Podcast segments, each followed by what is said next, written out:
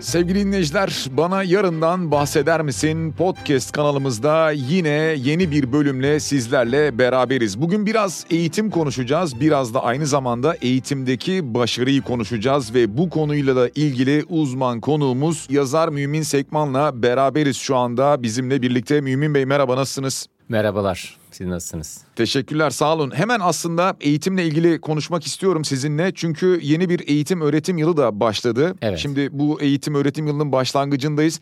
Aslına bakarsanız ilk ve orta dereceli kurumlar için böyle ama üniversiteler de bir yandan açılıyor. Tamamını düşünecek olursak, şimdi buradan başlayacak olursak ülkemizde de yoğun bir genç nüfus var aynı zamanda. Biraz gençlere yol gösterecek, ufuk açacak içeriklerle beraber kendilerine acaba en başında neler tavsiye edebilirsiniz yeni eğitim öğretim yılının başlangıcında? Evet. Birinci cümlem şu olabilir. Türkiye'de toplam 29 milyona yakın öğrenci var. 1 milyon 200 bin öğretmen var, 52 milyon veli var. Bu kadar büyük bir yapıyı yönetmek çok zor. O nedenle hani hep böyle bir eğitim tartışması olur ya. Çünkü ölçek de büyük. Gerçekten bunu da düşündüğümüz zaman buna hükmetmek için, bunu yönetmek için ciddi bir şey oluyor ve bu kadar kitlesel eğitimde sen kişisel farklılığını, özgünlüğünü, içindeki otantik benliğini, güçlü yönlerini, bilgi boşluklarını kapatmakla bireysel olarak sorumlusun. Yani kişisel eğitimin, kişisel gelişimin milli eğitime bırakılmayacak kadar önemli. Buna sahip çıkmak gerekiyor. Tabildot beyinli olmamak gerekiyor. Yani ben gideceğim, öğretmen bana böyle tabildotu tutacağım, içime, beynime gerekli bilgileri koyacak. Hayır. Sen aktif bir şekilde öğrenen olacaksın. Öğretilmeyi bekleyen değil, öğrenen olmalısın. Bireysel olarak yapabileceğimiz üzerimizdeki sorumluluk bu. Onun dışında önemli bir noktada 1901 yılında Londra'da yaşayan bir insanın yaşam süresi yaklaşık 41 yıl. Bugün 80 yıla çıktı ortalama yaşam beklentisi. Çünkü bilim gelişti ve insan ömrünü uzattı. Böyle olunca bu ölçeğin genişlemesiyle hani fotoğrafın çözünürlüğünün dağılması, piksellerin bozulması gibi hayat çok genişlediği için eski kararlarımız, eski yaşam alışkanlıklarımız, eski hayat yorumlarımız artık yeni gerçekliği karşılamaya yetmiyor. Sosyal psikolojide gençlerle ilgili bir kritik dönem vardır. Buna kritik 10 yıl derler. Yaklaşık işte 15-25 yaş arası ya da kimine göre 20-30 yaş arası. Kritik 10 yıl. O 10 yılda 3 önemli karar alırız. İş, eş, şehir seçimi. Bunlar kurucu kararlardır. Diğer her şey o kararların üzerine kurulur. Hani şehir seçersiniz, o şehirde iş ararsınız. Şimdi gençlerin de hayatlarındaki bu kurucu kararları alma döneminde aldığı kararların sonuçları eskiden hani 15-20 yaş arası bu kararı alıyordu diyelim ömür zaten 40 yıldı. Şimdi o kararların sonucunu çok uzun süre yaşayacaklar. Yani 80 yıl. Hayat başarısız yaşamak için çok uzun. Bu biraz korkutucu değil mi? Yani o dönemde alınacak karar 40 sene değil de 80 sene devam ettirecek bizi. Biraz ürkütücü aslında. Evet hatta Time dergisi bir araştırma yaptı. Bugün İsviçre'de orta üst sınıf bir ailede doğmuş çocuğun yaşam beklentisi 140 yıl. Yani 20 yaşında aldığı kararla 120 yıl yaşayacak. Dedesi gibi davranamaz bu çocuk. Böyle olunca ne oldu? Şöyle bir şey ortaya. Bu bize sorumluluğumuzu hatırlatıyor. Yani üzerine aktif olarak yaşam yönetimi üzerine, şu hayatı nasıl yaşamalı üzerine aktif düşünmemiz gerektiğini, karar alma tekniklerini öğrenmemiz gerektiğini, seçimlerimizin sonuçları üzerine düşünmemiz gerektiğini gösteriyor. Aynı zamanda şunu gösteriyor. Artık yeni bir gerçeklikle karşı karşıyayız. Eski haritalar yeni araziyi karşılamıyor. Bir yandan da şunların normalize olması gerekiyor. Artık bir insan bir ömür içerisinde eskisi dedesi gibi bir meslek yapacak diye bir şey yok. Bir meslek değil dört ayrı kariyer, 12 ayrı iş yeri, 25 ayrı iş yeri değiştirecek. İstatistikler de bunu doğruluyor. Kişiler boşanacaklar mesela. Hani tek evlilikle ömür boyu gidecek diye bir tek kararla bütün ömür geçmeyecek artık. Yani evlenecekler, boşanacaklar, yeniden evlenecekler. Her işte 5 yılda 10 yılda kariyerleriyle ilgili veya şehirleriyle ilgili, ülkeleriyle ilgili değişiklikler yapacaklar. O nedenle artık yeni insan M tipi M harfini gözünüzde canlandırın. Başlıyorsunuz, yukarıya çıkıyorsunuz, bir meslekte bir yere geliyorsunuz. Sonra gönüllü olarak yeni gerçekliğinizi artık orta yaşa geldiniz ve yeni bir benliğiniz ortaya çıktı diyelim. O mesleği bırakıp yeniden sıfırdan yeni bir meslek öğreniyorsunuz ve o mesleği yapmaya başlıyorsunuz. Kariyer geçişleri, meslek değişiklikleri. Yani M tipi insan artık yeni çağın mutlu insanı, hayata uyumlu insanı M tipi insan. Eskiden hani I tipi insan vardı, T tipi insan vardı. I tipi insan bir şeyle ilgili her şeyi bilir ama başka bir şey bilmez. T tipi insan her konuda bir şeyler bilir, bir konuda her şeyi bilir. M tipi insan bir mesleği iyi öğrenir sonra o mesleği bilinçli olarak kendi kendine bir geçiş yönetimi çerçevesinde bırakıp öbür yeni ve kendi doğasına daha uygun olan yeni bir mesleğe geçer. Yani bir ömür içerisinde birden çok meslek, kariyer yapmaya artık hazır ve razı olmalıyız. Yani iş yeri değişikliğini geçtik, meslek değişikliği bile artık yeni gerçeklik. Peki Mümin Bey şimdi belki gençler için bu biraz daha kolay. Aslında şu an gençlere yönelik konuşuyoruz ama Evet. gençler belki daha çabuk adapte olabiliyorlar değişime sanki son yıllarda. Ama biraz önce bahsettiğiniz orta yaş grubu buna adapte olmakta zorlanıyor herhalde öyle değil mi? Evet, daha zorlanıyor. Yani hayatta iki tutum vardır. Ya sorumluluk duygusuyla bir şey yaparsınız ya da zorunluluk duygusuyla yaparsınız. Sorumluluk duygusuyla yaparsanız aktif bir inisiyatif aldığınız için daha zorlanırsınız.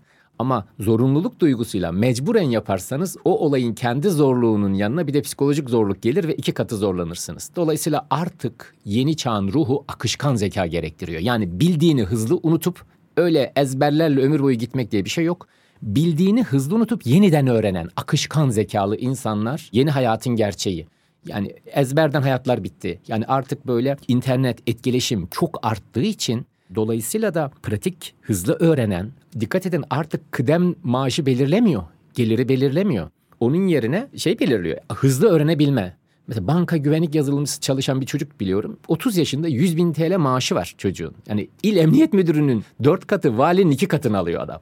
Niye? Çünkü kodlama dili hızlı hızlı 4 kez 5 kez yeni kodlama dili öğrenmesi gerekti. Hani hızlı öğrenme kıdemde mesela daha fazla başarı belirliyor. Dolayısıyla akışkan zekalı, hızlı öğrenen, likit zekalı, çevik beyinliler daha başarılı olacak. Ezberden gidenler kaybedecek açık söyleyeyim. Peki o zaman şu anda eğitim öğretim yılı içerisinde olan gençlere, öğrencilere tavsiyeniz şu mu? Yani normalde okulda almış olduğunuz bir eğitim var tamam ama bunun dışında kendinizi sizin de farklı yönlerde eğitmeniz gerekiyor. Bu yeterli bir eğitim olmayacak. Çünkü mezun olduğunuzda farklı bir hayat karşınıza çıkacak sizin. Peki bu alanlarda neler yapabilirler? Eğitim almak için çeşitli seminerler, kurslar, buna benzer şeyler midir tavsiyeniz? Evet, yani kendini geliştirmeye dönük profesyonel bir program geliştirmeleri lazım. Önce bir zemin etüdü yapıp benim fabrika ayarlarım, doğal eğilimlerim, genetik yatkınlıklarım neler, doğuştan gelen güçlü yönlerimin, yatkınlıklarımın üzerine nasıl yetkinlikler, öğrenilmiş yetkinlikler katarsam rekabet üstünlüğü kazanırım, tercih edilen olurum ve aynı zamanda mesleki tatmin yaşarım. Çünkü insanlar iyi yaptığı işi sever. Hani sevdiğin işi yap başarı gelecektir diyorlar ama bunun tersi de eşit derecede doğru. İyi yaptığın şeyi seversin. İyi yaptığın şey seni ödüllendirir çünkü. Onurlandırır maddi manevi her açıdan. Dolayısıyla da bir profesyonel gelişim programı yapmaları lazım. İki, sizin bu programda yaptığınız gibi gelecekten geriye doğru bakarak düşünmeleri lazım. Yani geçmişten bugüne bakabiliriz değil mi? Zaman perspektifi bir. Geçmişten bugüne bakabiliriz. İki, sadece anı yaşayla deyip sadece anda kalabiliriz. Üç, gelecekten geriye doğru bakabiliriz. Bu konuda uluslararası yapılan araştırmalarda sosyal psikoloji profesörü birinin yaptığı bir araştırmada da çıkıyor. Başarılı insanlar gelecek merkezli insanlar. Geçmişte değil, anda kalmakta değil, gelecek merkezli insanlar. Yani gelecekte olmak istediğin insan bugün karşı karşıya olduğun görevi nasıl yapardı? Bu soruyla düşünmeleri gerekiyor. Ve gelecekte olmak istedikleri yere göre okuyarak, öğrenerek, günlük davranışlarını ayarlayarak gitmeleri gerekiyor. Onun dışında teknik olarak da şunu yapabilirler. İnsanın iç katmanlarına yoğunlaşabilirler. Yani neyimiz var içimizde? Saatin dişleri gibi insan içine açsak neler çıkardı? En altta bellek var değil mi? Geçmişten gelen birikimimiz, belleğimiz, yaşadığımız anılarımız hatta hayallerimiz bile orada kayıtlı. Bellek. Belleğin üzerinde değerler var. Özgürlükçü müsün? Eşitlikçi misin? Başarı odaklı mısın? Mutluluk odaklı mısın? Zenginlik odaklı mısın? Senin hayatının temel çekirdek değeri ne? Çünkü hayatta ne istediğini ne istemediğini değerlerin belirler zaten. Değerlerini de netleştikten sonra bunun için basitçe internetten değerler listesi diye arayıp buradan bakıp karar verebilirler. Arkasından inançlar. Mesela başarılı olmak öğrenilebilir diye mi inanıyorsun? Başarılı olmak öğrenilemez diye mi inanıyorsun? İnanç da senin davranışlarını etkileyecek. İnançlardan sonra düşüncelere gelecek. Günde 50 bin civarında aklımızdan düşünce geçiyor. Bu düşüncelerin odağında ne var mesela? Neyin üzerine düşünüyorsun? Eski sevginin üzerine düşünmek mi? Gelecekte olmak istediğin insan için kendini geliştirmek mi? Bu da bir seçim. Düşünceler, odak yönetimi çok önemli hale geldi başarıda. Odak yönetimi çünkü dikkatimizi çalmak için sistematik bir sosyal medya saldırısı altındayız. Yani tarih hiçbir zaman bu kadar olmamıştı. Ondan sonra duygular, gün içindeki duygularının portföyüne hangi duygular sende baskın ve onları nasıl yönetebilirsin? Ondan sonra davranışlar, alışkanlıklar. Yani insanın beslenme bu ara katman olarak eklenebilecek şey. Bu iç katmanlarımızı böyle tek tek tanıyıp önce tabii öğrenmek lazım. Yani duygu nasıl çalışır, düşünceler nasıl çalışır, başarı dostu, başarı karşıtı beslenme alışkanlıkları nelerdir? Bütün bunları önce öğreneceğiz. Kendimizi öğreneceğiz. Kendimizden mezun olacağız. Öğrendikten sonra da ben bunu nasıl çalıştıracağım? Şimdi değerler bize ne için çalıştıracağımızı söyleyecek. Yani başarı için mi çalıştıracağım, mutluluk için mi çalıştıracağım, eşitlik için mi çalıştıracağım? Bu değerlerle ilgili bir şey. Bu tercih. Bunun doğrusu yanlışı yok. İstediğini seçsin. Yapabilecek hiçbir şeyimiz yok. Ama o değeri yönü seçtikten sonra yolda nasıl gideceğini seçmesi için işte orada kendinin nasıl çalıştığını, içindeki mekanizmaları öğrenmesi lazım. Yani içsel çalışmalar. Bu okulda öğretilmeyecek içsel çalışmalar, kendisi üzerinde çalışmak. Marcus Aurelius, Roma'nın en büyük imparatoru bile bunu yaptı. İşte Meditasyonlar kitabını okuyun. Kendisi üzerine çalışmasını anlatıyor. Seneca bunu anlattı, Platon bunu anlattı, Aristo bunu anlattı. İnsan kendi içinde kendi nasıl işleyebilir? Bunu milli eğitim yapamaz. Yani insanın girilmez sınırıdır iç dünyası. Senin iç dünyanda bunu yapamaz yani. Peki sevgili dinleyiciler Mümin Sekman'la sohbetimiz devam ediyor. Ben sizin sohbetlerinizi hep anlattıklarınızı çok kıymetli buluyorum. Seviyorum. Hep ilgiyle de takip ediyorum. Burada şu noktaya bir değinmek isterim. Biraz önce siz de bahsettiniz. Bunu harekete geçirmek. Yani sizin anlattıklarınız dinlediğimizde çok mantıklı geliyor uygulanabilir geliyor. Aslında yapılabilecek şeyler. Fakat biraz tembel miyiz? Bu tembellikten dolayı bu içselliğe çok fazla gitmiyoruz. Kendimize çok fazla bakmıyoruz, dikkat etmiyoruz. Ne istediğimizi tam olarak bilmiyoruz. Biraz daha fazla anlık yaşıyoruz gibi. Dolayısıyla bunu harekete geçirebilmek için bu belki başarı odaklı, belki dediğiniz gibi mutluluk odaklı bilmiyorum. Bunu harekete geçirebilmek için ne yapmak gerekiyor? Atalet kavramı orada devreye giriyor. Bir şeyi yapmamız gerektiğini biliyoruz. Onu niçin yapmamız gerektiğini biliyoruz. İstersek nasıl yapacağımızı biliyoruz. Yapmazsak ne kaybettiğimizi biliyoruz. Yaparsak ne kazanacağımızı biliyoruz ama yine de yapmıyoruz. Bizi durduran atalet yani atıl kapasite aslında. İnsanların bırak Einstein gibi teorik fizik problemi çözmesi, Picasso gibi resim yapması kendi kapasitesinde olanı bile kullanmıyor. Yani yapabileceğimizin en iyisi bu değil. Dolayısıyla da hayatta gelebileceğimiz en iyi yerde bu değil. Olabileceğimiz en iyi versiyonumuz da bu değil. Ben insanlara hep onu soruyorum. Mümkün olan en iyi versiyonun bu mu? Hani cep telefonlarının sürümleri geliyor ya bir üst sürümü bir üst sürümü onun gibi. Senin en iyi versiyonun bu mu? İşte yapabileceğin en iyi bu mu? Gelebileceğin en iyi yer bu mu? Bunlar birbirle bağlantılı. Eğer olabileceğin en iyi halinle mevcut halin arasında büyük bir boşluk varsa bu senin gelişim açığındır. Bu aynı zamanda hayatta gelebileceğin en iyi yerle şu anda olduğun yer arasındaki başarı boşluğunu da gösterir. Ve o başarı boşluğu bizi üzer yani kızdırır, öfkelendirir. Bunun suçunu atacak birilerini de ararız. Bazen de haklıdır bulduğumuz nedenler ama hep bir kavga ederiz, savunmaya geçeriz. Bu anlamda gerçekleştirilmemiş potansiyel insanı hasta eder. Bunu sosyal psikoloji alanındaki araştırmalar çok net kanıtlıyor. Yani keskin sirke küpüne zarar. Büyük bir zekan, yeteneğin varsa, büyük bir potansiyelin varsa ve sen onu tabiri caizse telef edersen, onu gerçekleştirmezsen bu sana daha fazla zarar verir. Daha yıkıcı bir içsel durum oluşturur. Yani harekete geçmek için benim bu modern dünya hayatın olağan akışı içerisinde bu arada bu savaşı ben de veriyorum. Yani atalet üzerine kitap yazmışım ama ben de kendi içinde o savaşı veriyorum. Dikkatimi savunmak için buzdolabının kapağına cümle yazıyorum ya. Yani şu kendime mesela hatırlattığım şu ara favori cümle. İçeriden kendini başarıyla meşgul etmeyen dışarıdan işgal edilir. Ya bu söz sizin sözünüz mü? Çok iyiymiş yani. evet evet yani aklıma gelen keşfettiğim böyle beynimi düşünce odağımı savunurken dikkatimi korumaya çalışırken aklıma gelen bir cümle oldu. Beynimizde arıların olduğunu düşünelim düşünce arıları 100 milyar işte beyin hücresi var. Bunlar bize düşünceler gibi topluyorlar ve bu düşünce toplarken yani ben başarı üzerine bir kitap yazabilirim ama o sırada WhatsApp'tan bir mesaj geliyor. İşte öbürü şunu yapıyor. O oradan bir şey soruyor. Oradan sosyal medyanın baştan çıkarıcı işte gönderileri. Şimdi bütün bunların içerisinde ne yaptım? Bir, bütün bildirimleri kapattım. Yani ben yıllardır bütün bildirimlerim kapalı. Yani düşüncemin kesintisizliğini ve konsantrasyonunu sağlamak için düşünce akışımı kıran dıştan müdahale araçlarını sıfırladım. Arkadaşlarıma kelime kelime yazma yasakladım. Kelime kelime yazmayın. Toplu paragraf halinde atın bana diye. Asistanım da bunu biliyor. Bütün mesajları toplayıp sabah toplu halde atıyor falan. Böylece dikkatimi ciddi bir fanusun içinde korumayı öğrendim. Aynı zamanda üretkenlik. Dünyada bir sürü olay olabilir. Mesela şu anda hani politik haberler oluyor. Tüm dünyada değil mi? Amerika'da, Türkiye'de, orada, burada hep bir kötü haberler olur her zaman. Dikkatini dağıtacak. Bunu da örneklerini buldum. Einstein iki dünya savaşı arasında bakın birinde 18 milyon öbüründe 60 milyon insan öldü. O ikisinin arasında dünyayı değiştiren fizik, teorik fizik formülü buldu ya. Mevlana Mesnevisini yazarken ortalık kan gölüydü. Hani Moğol istilası vardı. Veya Newton'un e, işte yer çekimini bulduğu dönem salgından herkesin öldüğü adam da zaten Londra'dan kaçıyor bir kasabada işte elma altında dururken hikayesi oradan geliyor. Yani tarihin en büyük başarılarına bakıyorum. Bu insanlar böyle şeyde sahilde şezlongun üzerinde bunları bulmadılar. İnanılmaz kötü olaylar olurken oturdular bir şeye odaklandılar. Biri teorik fiziğe odaklandı. Mevlana işte kitabına odaklandı ve bunu yazdılar. O zaman dışarıda olan olaylar benim üretkenliğimi asla sabote edememeli. Bu bana bu hakkı vermez. Bu tembelliğin teorize edilmesi belki de yani dünyada sorunlar var. Hep sorunlar vardı. Tarihi oku zaten hep savaşlar şunlar bunlar var. Kaldı ki son olarak onu da bir yani bunda bağlantılı olarak söylemek isterim. Sorunsuz dönemlerden pek iyi büyük adam da çıkmıyor onu da söyleyeyim. evet. Bakın 1901 1950 arasına bakın. Tarihin en büyük adamları çıkmıştır ya Atatürk'ten tutun teorik fizikçilere kadar. Yani Türkiye'de de dünyada da bugün bilim kitaplarının, ders kitaplarındaki bir sürü insan 1901 ile 1950 arası çıkmıştır. 1950 ile 2000 arası döneme bakın. Tarihin en savaşsız dönemidir. Ve gerçekten nereye gitti bu büyük adamlar diyoruz değil mi? Hani yani bunun çok güzel bir açıklamasını buldum. Bir Amerikalı romancının kitabında diyor ki zorlu zamanlar güçlü insanlar yaratır.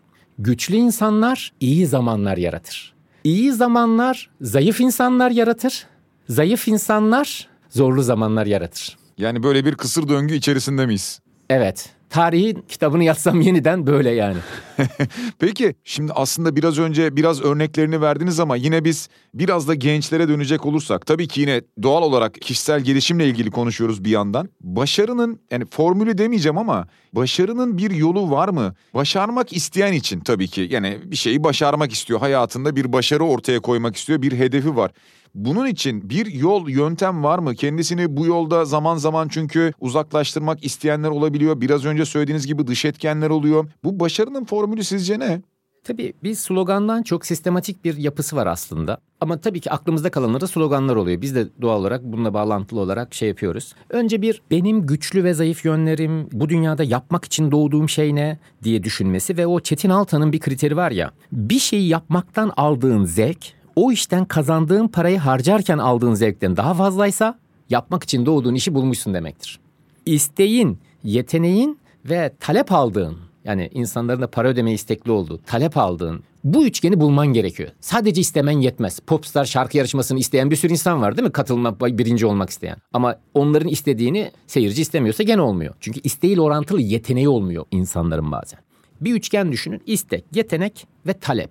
Bu altın üçgen. Başarının bu altın üçgeninin iç açılarından hesap yapacak. İsteğimin, yeteneğimin ve talep aldığımın kesişim kümesini nasıl bulabilirim? Bu içsel çalışmalar. Arkasından dış dünyaya yönelmesi lazım. İnsanlar orada önerdiğim şey ne? Bir işi en iyi bilen, en iyi yapabilen, en iyi yapan olarak bilinen sen ol. Yani yapan olarak bilinmek de önemli. Böyle bir espri vardır. ODTÜ'lü mühendisler der ki biz balık gibiyiz. Günde binlerce yumurta bırakırız denizin altına ama hiç sesimizi çıkartmayız. Boğaziçi'li mühendisler de der ki biz tavuk gibiyiz. Bir yumurtlarız, üç kez gıdaklarız. Yaptığını algılatmak da, iyi yaptığını algılatmak da iyi yapmaya dahil. O anlamda buna da dikkat etsinler diye. Bir de şunu öneriyorum kariyer planlaması veya hayat yönetimi açısından. En iyi hayal et, en kötüye hazırlan, aradaki gelişmeleri kullan. Yani kafanda bir A planı olsun. En iyi ihtimalle hayatta neler olur? O beynine yön göstermesi için mutlaka olmalı. A planı. En ihtimalle neler olur? En kötü ihtimalle neler olur? Bu da Z planı. Bir gün düşersen hani altta bir itfaiye yatağının olması gerekiyor. Kafa üstü çakılmaman için. En kötü ihtimalle neler olabilir? Ve üçüncüsü olarak günün getirdiği durumun gereğine göre hani gelişmelere göre ona da G planı diyelim. A, G ve Z olmak üzere üç planla düşünebilirler. Ama en önemlisi geleceğin öngörülebilirliği zayıfladığı için hani bu kaçağı diyorlar. Her şey çok hızlı değişiyor tüm dünyada. Gelecek çok akışkan oldu. Hayat çok etkileşimli hale geldi. Artık geçmiş geleceği tahmin edemez hale geldi. Bu nedenle de eski başarı taktiği de işe yaramayabiliyor. Eskiden başarısızlık dersi çıkartmış oluyor yaşadıklarından. Yani deneyimin, tecrübenin kullanma tarihi kısaldı. Son kullanma tarihi kısaldı. Köyde mesela yaşlılara hürmet gösterilir değil mi? Neden? Çünkü köyde hayat değişmez. Ama hayat çok akışkan olunca deneyimli olan değil yani daha doğrusu yaşlı olan değil hızlı öğrenen öne geçiyor. Dolayısıyla da geçmiş geleceği öngöremez hale geldiği için hızlı öğrenme yeteneği başka bir deyişle öğrenmeyi öğrenme yeteneği en önemli başarı becerisi hale geldi. Yani nükleer başlıklı bir başarı becerisi hale geldi. Bununla bağlantılı belki son bir metot olarak şunu önerebilirim. Joker başarı becerilerini geliştirsinler. Yani şu veya bu alan fark etmeksizin hani komando eğitiminde vardır ya böyle amfibi yetiştirilir. Yani karada, havada, denizde her halükarda ayakta kalması lazım. Onun gibi Joker başarı becerileri neler olabilir? Bir, bir yabancı dil öğren. Hangi mesleği yaparsan yap bir yabancı dil bilmek kesinlikle bir üst sekme yani A sınıfı seni yapar. Yani bilmezsen B, C kalacaksın mesela. İki, irade gücü, otokontrol, öz disiplin. Ne olursan olsun hayatta buna ihtiyacın olacak. İstersen zengin ol, ünlü ol. İşte o 5 kilo fazlanı vermek için gene irade gücüne ihtiyacın var. Yani iradeden kurtuluş yok. 3. Odak yönetimi dikkat yönetimi, dikkatini çalmaya çalışan bu dünyada dikkatini bir işe kesintisiz bir şekilde uzun süre konsantre halde verebilecek misin? Bu en kritik beceri haline geldi. CEO'ların bile kesintisiz çalışabildikleri süre 18 dakikaya inmiş Amerika'da yapılan araştırmalarda. Yani dünya paralize olmuş durumda. dikkat ederseniz böyle kafası kopmuş tavuk gibi sağa sola koşturuyor insanlar ama bir şey yaptıkları da yok yani. Ürettikleri bir şey de yok. Bu anlamda dikkatini yönetip odaklayamıyor çoğu insan. Diğeri insan ilişkileriyle ilgili bağlantı. İlişki ve iletişim becerileri önemli noktalardan biri. Dijital yetenekler yani sosyal medyasından diğer bilgisayar bazlı üretkenlik araçlarına kadar yüksek dijital okuryazarlık sahibi olmak. Bunun da çok kritik hale geldiğini düşünüyorum. Bunlar böyle temel bazı başarı becerileri olarak düşünülebilir. Tabii bir de mantık kalitesine inanıyorum ben. Yani bir insanın mantık kalitesinin onun başarısını çok ciddi oranda belirlediğini düşünüyorum. Mantık kalitesi dediğimiz şey nedir? Yani neyi tanımlıyorsunuz burada? Çünkü bu eğitimle mi oluyor? Aileden mi gelmesi gerekiyor? Bir kültürel altyapı mıdır? Şimdi düşünme teknikleri üzerine eğitim verilmiyor. Dolayısıyla biz günde 50 bin civarında aklımızdan düşünce geçiyor ama nasıl düşünmemiz gerektiğini bilmiyoruz karar alma teknikleri, düşünme, muhakeme, seçim yapma. Düşünme teknikleri için bazen izolasyon gerekiyor. Yani iç sesini duyman gerekiyor. Ben mesela yürüyüşe gittiğim zaman yanıma telefonu almıyorum. Gün içindeki o berrak beyni sağlamak için. Nasıl ki bankalar saat işte 3'te kapanıyorlar ama 5'e kadar yine içeride işlem yapıyorlar değil mi? Günün dosyalarını yerleştiriyorlar. Beynimizin buna ihtiyacı var. Bunu fizyolojik olarak uykuda yapıyor, entelektüel olarak da inziva anlarında yapıyor. Sürekli başkasıyla konuşan, sürekli sosyal medya etkileşimde olan bir insanın düşünme yeteneği felç olmuş oluyor. Düşünmüyor. Şu anda en güçlü silah ne biliyor musunuz? Berrak bir beyin kim olduğunu, ne istediğini bilen, neyi yapacağını, neyi yapmayacağını bilen, neye niçin hayır dediğini bilen berrak beyinli insan kıtlığı var berraklık için mikro inzivalar yapmak gerekiyor. Gün içinde belki 10 dakika, belki bir saat kimsenin olmadığı izolasyon becerisi bir odada oturup telefonu da dışarıda bırakıp tavana bakarak düşüncelerini durulamak. Hani böyle bulanık bir suyu durulamak için beklersiniz de böyle dibe çöker. O berraklığa her şeyin net resmini görmeye ihtiyacı var. E, oysa insanlar sürekli konuşuyorlar. Sürekli WhatsApp'tan, sürekli oradan, sürekli buradan sürekli konuşuyorlar. Bu kadar etkileşim içerisinde berrak düşünme, kendisiyle bağ kurma, düşünceleri netleştirme şansları olmuyor. Burada iki tane şey var. Mesela uyumadan önce benim yaptığım şeyi de söyleyeyim. Uyumadan önce Mesela sosyal medya bakmak yerine kitap okuyorum. Sabah kalktığımda kesinlikle zihnimin daha duru, diri ve kaliteli bir halde uyanıyorum. Sosyal medyaya bakarak uyursam yani yarım saat sosyal medyaya baktıktan sonra uyuyorsam zaten o mavi ışık da etkiliyor. Aynı zamanda böyle ortaya karışık gelir ya sosyal medya mikro içerik olduğu için. O ortaya karışık şeyle sabah kalkıyorum beynim kesinlikle berrak bir modda olmuyor. Bulanık bir modda oluyor. Bu da beni sosyal medyaya daha da açık hale getiriyor. Sabah kalkar kalkmaz bir daha bakıyorsun. Oysa ben seçilmiş odağımı hani bunu kişisel gündem yönetimi olarak bir özgürlük savaşı mücadelesi olarak görüyorum. Yani benim kişisel gündemimi ben mi seçeceğim, dışarıdan mı belirleyecekler? Ben içimden çok net hedefim, odağım ve kişisel gündemim varsa bana göre entelektüel özgürlük burada başlar. Düşünme özgürlüğünün teknik altyapısı burada başlar. Yani senin ne düşüneceğini bir tava gibi dışarıdan tutup çeviriyorlar mı? Doldur boşalt beynli misin? Dışarıdan verilenlerden mi düşünüyorsun? Yoksa içinden seçtiğin gündemle, seçtiğin amacına, hayatına, varoluşuna hizmet eden şeylere mi odaklısın?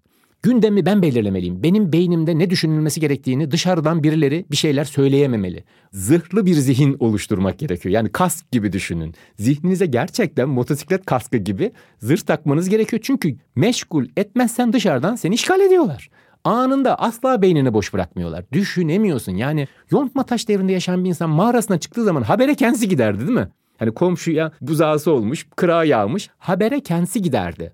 Ama şimdi haber bize geliyor. Dışarıdan sistematik bir etkileşim altındayız. Dolayısıyla yani kendi kişisel önlemlerim, mücadele programında kask diyorum buna da kafam içinde entelektüel kask. Yani bir kesinlikle uyumadan önce özellikle işe yarıyor. Yani kitapla uyuyunca kafamın daha berrak uyandığını, mantık kritiğimin yüksek olduğunu düşünüyorum. Onun üzerine düşünme teknikleri üzerine de düşünüyorum. Düşünme teknikleri. Yani bir insan daha kaliteli, mantıklı, sürdürülebilir, uzun vadede yanlış sonuçlar doğurmayacak olan kararları nasıl alabilir? Türkiye'de dikkat edin, kamusal düzeyde de bu geçerli. Bireysel düzeyde de geçerli, kurumsal düzeyde de geçerli. Bugün çıkan sorunların ezici bir çoğunluğu geçmişte bulunmuş çözümlerden kaynaklanıyor. Yani çözümü bulurken uzun vadeli düşünülmüyor. O anda çözüm öyle hızlıca bulunuyor ama o çözüm yeni sorunlar yaratıyor. Ona da hızlıca bir çözüm bulunuyor. Sonra tekrar yeni sorunlar. Çözdüğümüz sorunların yüzde sekseni geçmişte bulduğumuz hani çözümlerden kaynaklanıyor. Yani şu anki sorunların yüzde sekseni geçmişteki bulduğumuz çözümden kaynaklanıyorsa bir döngüye kapılmışız demektir. Dolayısıyla da bu anlamda şey yapıyorum. Seçimlerimin, kararlarımın uzun vadedeki sonuçlarını kısa vadede yararlı ama uzun vadede zararlı olan kararları engellemek için bunun üzerine de düşünüyorum. Ama düşünmeniz için önce kesinlikle izole olmak gerekiyor. Mikro inziva bu çağın nükleer başlıklı başarı taktiğidir. Peki bu arada siz konuşurken şimdi biraz önce yatmadan önce kitap okuyorum dediniz. Kitap okumak hep tavsiye edilir. Yani yatmadan önce veya gün içerisinde tavsiye edilir. Biraz şuraya gelmek istiyorum aslında. Cumhuriyetimizin 100. yıl dönümü içerisindeyiz. Birincisi Cumhuriyet'in sizce eğitim öğretim hayatında bize kazandırdıkları ne oldu? İkincisi Mustafa Kemal Atatürk'ün birçok dilde kitap okuduğunu biliyoruz. Cephedeyken savaşırken sandıklardan mermi boşaltıp mühimmat boşaltıp yerine kitap doldurduğunu ve kitap okuduğunu da biliyoruz. Kitap okumak hayatımızda ne derece önemlidir? Hangi sırada olmalıdır? Bir, Cumhuriyet açısından değerlendirelim. İki, kitap açısından değerlendirmenizi alabilir miyim? Atatürk'ün gerçekten kütüphanesi hani şu anda da açık. İşte altını çizdiği yerler bile belli olabiliyor. Hani bununla ilgili yazılmış kitaplar vardı onları da okumuştum. Gerçekten okuyarak kendini geliştiren bir insan. Cephede öbür türlü eğer gelişimin okulda kalmışsa o zaman kitap okumana gerek yok zaten. Ama okul ötesine geçince hayat okulunda kendini geliştirmesi gerektiği zaman kitap okumuş. Ve cephede de bunu yapmış. O olağan dışı şartlar altında. Şunu görüyoruz. Atatürk'ün en büyük belki katkısı şu oldu. Başarının kaynağını da gökten yere indirdi aslında. Eğitim aracılığıyla bunu yaptı. Yani eski çağları düşünürseniz padişahın oğlu değilsen padişah olamıyorsun yani. Hani hatta öbür meslekler için de geçerli bu. Avrupa'da da öyle. Yani belirli işte gömlek düğmesi dikme locası var. Eğer onun çocuğu değilsen gömlek düğmesi dikemiyorsun. Yani 1600'larda böyle yani. Milletlerin zenginliği Adam Smith'i okuyun. Orada da anlatılıyor bunların detayları. Şimdi Atatürk yüksek bir başarı potansiyeline sahip olan insanların sıfırdan zirveye kadar gelebilmesi için gerekli olan o başarı merdivenlerini yani meritokrasi diyebileceğimiz eğitim yoluyla meritokratik bir şekilde en iyi olanın en iyi yere gelmesine dönük bir mekanizmayı oluşturdu. Biliyorsunuz ondan önce kitlesel eğitim yok. Anadolu'da eğitim yok. Dolayısıyla ilkokullar ve okuma yazma, eğitimin fırsat eşitliği, başarıya, kendini gerçekleştirmeye ve yükseklere gelmeye dönük fırsat eşitliği aracını sağlamış oldu. Bu anlamda Cumhuriyet'in en büyük kazandırdığı insanlara sağladığı şeylerden biri başarıya ulaşmakta fırsat eşitliği olduğunu düşünüyorum. Eğitimin, daha doğrusu kitap okumanın başarı etkisiyle ilgili Kaliforniya Üniversitesi'nin çok güzel bir araştırması var. Özellikle de 500 kitap, yani bu zorunlu değil ama 500 kitap kritik eşik evinde 500'den fazla kitap olan aileleri araştırmışlar. Amerika'da, Çin'de devasa bir araştırma. Çocuklar Nasıl Başarı kitabında hepsi bunun akademik detaylarını merak edenler arayıp o kitabın içinde detaylarını bulabilirler. Ama ana hatlarını söyleyeyim yani 20 yıl sürmüş bir araştırma düşünün. Bir de çok rahat metrikler var beyana dayalı değil. Babanın kredi kartına bakmışlar. Evdeki kitap sayısına bakmışlar. Çocuğun eğitim, akademik başarısına bakmışlar. Bir de anne babanın üniversite mezunu olup olmadığına bakmışlar. Acaba hangisi başarıyı belirlemiş diye. Çocuğun akademik başarısının en fazla bağlı olduğu, etkileşim halinde olduğu, birebir hareket ettiği şey evdeki kitap sayısı çıkıyor. Özellikle 500'den fazla. Bunun içerisinde tabii ki biraz da böyle araştırma kitaplarının da çoğunlukta olduğu, kitabın olduğu ailelerde kırılma noktası oluşturuyor. Yani kritik eşik 500 kitap.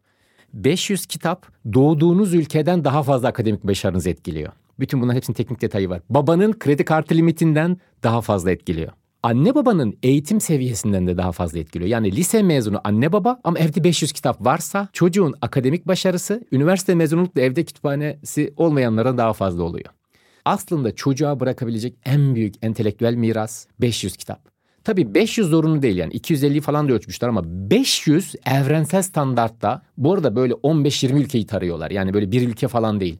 Hatta daha ilginç bir detay. Eğer ülke çok gelişmemişse 500 kitabın etkisi daha fazla oluyor. Mesela Çin'de 500 kitabı olan ailenin çocuğunun akademik başarısının yüksekliği Amerika'dan daha fazla. E, çünkü Amerika'dan öbür gelişmişlik araçları olduğu için kütüphanenin etkisi daha az. Mesela Amerika'da 3 yıl fark ederken Çin'de 6 yıl fark ediyor. Yani bunu Türkiye'de uyarlayabiliriz. Eğer ki dezavantajlı bir bölgede doğmuşsa bir kişi o zaman kütüphanenin etkisi daha yüksek olacak.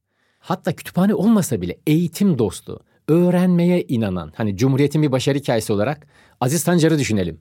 Mardin'in Savur ilçesinde doğuyorsunuz. Anne baba eğitimleri yok, okuma yazma bilmiyorlar. Ailenin parası da yok. Parası olmadığı için yazın ayakkabılarını giymiyor. Biyografi kitabında söylüyor. Yani yazın ayakkabılarını giymiyor ki eskimesin. Yalın ayakla dolaşıyor. Okula giderken sadece ayakkabı giyiyor.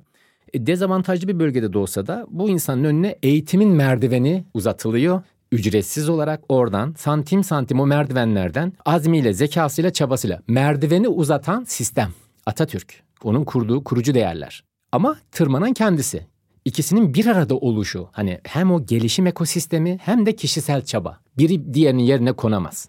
Ve bu insan bugün işte Nobel'e kadar giden bir yolculuk yapıyor. Peki son olarak şunu sormak istiyorum size. Başarı okur yazarlığı çalışmanız var. Başarı okur yazarlığı nedir? Biraz bundan bize bahseder misiniz? Ya şöyle bir şey var hani finansal okur yazarlık diye bir şey var. Medya okur yazarlığı hani sizin de uzmanlık alanınız bildiğiniz bir alan. Bir sürü farklı alan sağlık okur yazarlığı. Her şeyi böyle hatayla, yanlışlıkla, eksiklikle sonradan canımız yanarak öğrenmek zorunda değiliz. Ben de dedim ki bu konuda acaba bir başarı okur yazarlığı diye bir şey olsa nasıl olurdu? Hatta bir gün böyle Milli Eğitim de beni çağırdı. İşte bütün öğretmenler ulaştırmak üzere bir video çekmek istiyoruz diye. Dedim ki eğer konu bu olursa memnuniyetle konuşurum. Onlar da sağ olsun kabul ettiler. Belki böyle bir süreç de başlar diye oturup 40 dakikalık böyle video çektik. Başarı okur yazarlığı nedir? Niçin önemlidir? Nasıl yapılabilir? Eğitimde bir başarı müfredatı olsaydı nasıl olurdu? Şimdi şöyle bir şey var. Çocuklar doğuyor. Başarısını belirleyen bazı faktörler var. Mesela irade gücü. Hani yapman gerekenle yapmak istediğin çatıştığında ne yapacaksın? Canın bilgisayar oyunu oynamak istiyor. Yapman gereken matematik ders çalışmak. Burada irade gücün yapmak istediğini yapman gereken çatıştığında karar alan önemli bir faktör. Burada ne yapacaksın? Mesela günde 60 büyük, 2000 civarı küçük karar alıyoruz. Karar alma teknikleri eğitim almıyoruz çocuklara karar alma ile ilgili temel bilgiler verilse, irade gücü yönetimi ile ilgili temel bilgiler verilse, hayatta ne istediğini nasıl netleştirebilirsin? Ve doğru şey istediğinden nasıl emin olabilirsin, sağlamasını yapabilirsin. Bunun eğitimi verirse hedef koyma ve ne istediğini netleştirme eğitimi. Kendini tanıma ile ilgili araçlar neler ve bunu nasıl yapabilirsin? Onun dışında motivasyon yönetimi, dıştan motivasyon yerine içten kendi kendini motive etme. Onun dışında beden, temel sağlıkla ilgili olabilir. Hani kendi duygularımızı yönetmek, duygusal düzenleme bununla ilgili olabilir. Ve söylediğim gibi en temel başarı bileşenlerini başarı müfredatı olarak çocuklara sunsak ve en başından doğrusunu öğrenseler. Şu anda ne oluyor? Çocuk dünyaya geliyor. Fizik, kimya, matematik diye derslerle öğrenmeye çalışıyor ama nasıl başarılı olacağını bilmiyor.